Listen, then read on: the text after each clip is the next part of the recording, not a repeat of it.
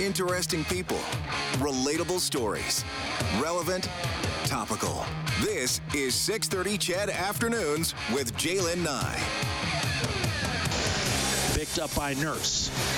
And he'll allow his team to reset.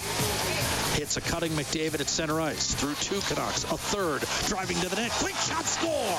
Connor McDavid from his own blue line. Nurse set the table, and McDavid did the rest. We are tied at one. A breathtaking goal by last year's scoring champion. And here we go again. The season getting underway tonight. Your Edmonton Oilers taking on the Canucks in town for game one of the season. The uh, face-off show gets underway at 8. Puck drop at 8 o'clock. Jack Michaels, of course, the play-by-play voice for your Edmonton Oilers on 630 CHED and the regional TV broadcast on Sportsnet. Hey, Jack.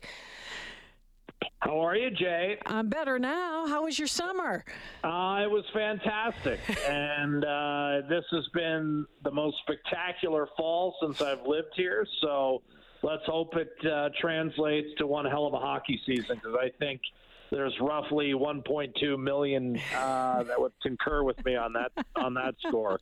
Are this is, you know what this this has to be and you could maybe educate me a little bit, but this I would think has to be the most anticipated Oiler year in probably 30 years, going back to, you know, when they were coming off the 90 Cup and then they made the conference final in 91. I, I can't imagine a season since Well, that there was more anticipation of what the club could do. Well, Jack, 30 years ago, I was only, you know, I wasn't even born yet, so I, I can't.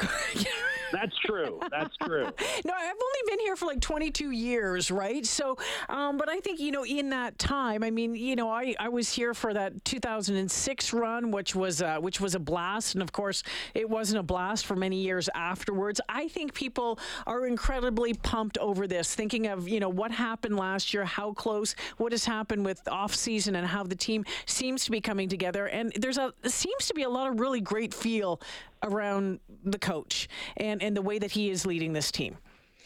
Well, I, I think there's you know good reason. I mean, Jay Woodcroft uh, came into a situation where the club was not in inside the top eight in the Western Conference, not in a playoff position, and he promptly led them to you know 26 wins in the final 38 games.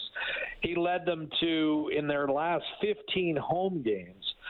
They lost one game in overtime. They won the other 14. I mean, he did you know an amazing job uh, and and really was was matched only by you know what the guy in Vancouver did in, in terms of just a massive turnaround. And and you know the difference being of course the Canucks were out of it and basically playing for pride and and you know give Bruce Boudreau their head coach full marks. But I mean Jay Woodcroft took over a team that you know, I, I think it's fair to say there would have been significant outcry if the Oilers had not made the playoffs last year, and, and he withstood all that pressure, came into a tough situation, and guided this club to where it had not been since uh, the aforementioned 2006 campaign, which you referenced. Yeah, so. You know, I, I mean, I, I I think there's good reason to feel bullish on Jay Woodcroft and and what he, uh, what impact he had on this club uh, the history he has with the team's core players, and yet also the history he has with the team's younger players, having coached them in Bakersfield. Mm-hmm, mm-hmm. Uh, he really has, you know, prior relationships that now extend six, seven years. And that goes along with just the general feeling around the club. Everyone seems to be you know, at or near their prime. And that's very rare. When you look at almost everyone on the roster, with the exception of maybe the rookie Dylan Holloway, uh, the second year guy, Evan Bouchard, I mean, all of these players are basically in their prime. They're in their mid 20s to early 30s. So there's there's a nice blend of experience, but not too much experience, if if you know what I mean. They're not long in the tooth, yet they're not you know they're not going to be wowed by any situation. And going to the Final Four last year was a was a tremendous experience for this club. Yet at the same time, what's really struck me throughout the preseason is how their co- captain Connor McDavid has consistently referenced the fact that they only won one more game than they did in 2007. His point being, yeah. there are far bigger fish to fry, so, and I think that's a good mindset to have. So is is you know I, I think that there's pressure, or maybe we feel that there's pressure on on the team, you know, as far as fans and, and that sort of stuff. But again, I get the sense the way that they approach every single game, it's different than the way you know we all sit back and and, and watch it. Um, are they carrying a lot of pressure of the of of of Oilers fans, that sort of thing, or are they just going in in and the pressure's on themselves if, if that's it? Well, I, I think uh, really as an athlete, you should always feel pressure because if if you don't, you're probably in the wrong business. I mean, staying in professional athletics is in and of itself a, a, chore. I mean, there's always a next wave of talent waiting to push you out of a job. But to your point, and I know what you mean, uh, certainly they feel that those expectations, but I think they they agree with those expectations. I think their attitude is anything short of you know, uh, of a trip at least to the Final Four would be a massive disappointment. I mean, they're not thinking as they were a year ago, perhaps, hey, let's get into the playoffs, especially when they were struggling uh, before Jay Woodcroft arrived. I mean, that was the goal at that point is yeah. making the playoffs. That's not the goal this year. Yeah, yeah. The other thing I think at play, and I'll go back to again uh, a situation where the team seemingly is in their absolute prime is think about the core of the club coming off the playoff year in 2017, and this is why I feel like they're more they're more prepared. It, it, you know, you had Leon Draisaitl was 22, McDavid was 20, I think Darnell Nurse was 21 or 22, and now they're all in their mid 20s. So if there's a bump in the road, and this being the backbone of the team, I think there's far, you know, far less likely a chance that it will continue to go south. I think these players have seen it, and, and they saw it as recently as last year when they dropped 13 to 15 at one stretch.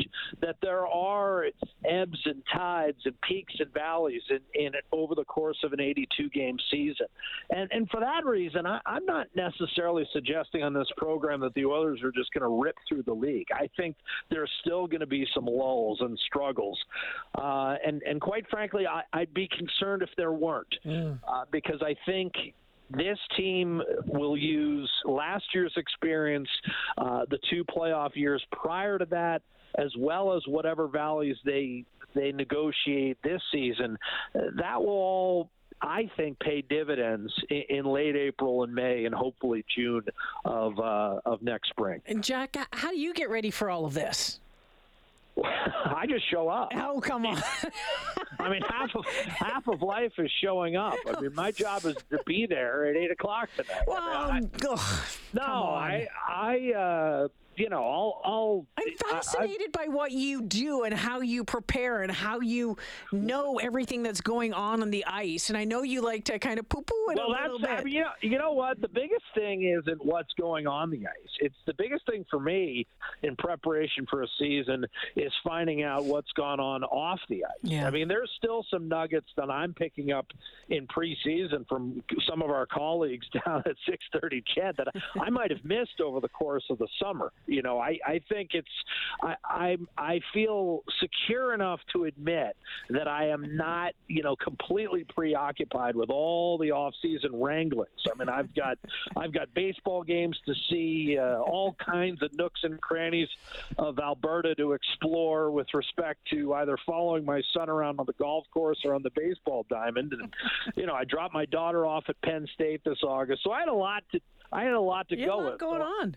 Yeah, I, I, I mean, we all do, but I am, you know, I'm not as, you know, mesmerized. So I, I like to do a, a steady, deep dive throughout September, of finding out, you know, hey, where's Darcy Kuemper playing goal, and you know, what happened to this guy, and did this guy retire, and you know, what does that trade mean, and how, you know, what, what kind of salary cap situation are we looking at? So those are the kinds of things that that I have to pay, you know, most most attention to is figure out where everyone is in the league, and uh, you know, at this point, again, you you have a handful of guys on on each team that you have to brush up on, but you know, once you've been on the once you've been in the league, and this is my 13th season, I like to think I have a general idea what's going on. I just got to nail down the fire points.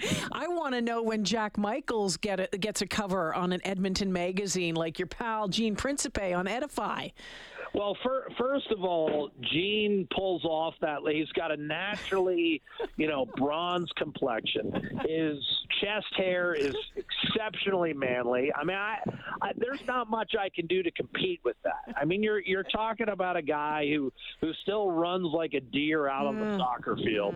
Uh, although I don't know about his coaching acumen, I, I haven't heard a, a, great deal of success with him working the sidelines. But uh, no, in all seriousness, I, you know, we all wish we could be like Gene. Uh, starting first and foremost with what you know a nice guy is. He he's, is. He's so nice, he almost makes me sick, to be honest with you. So.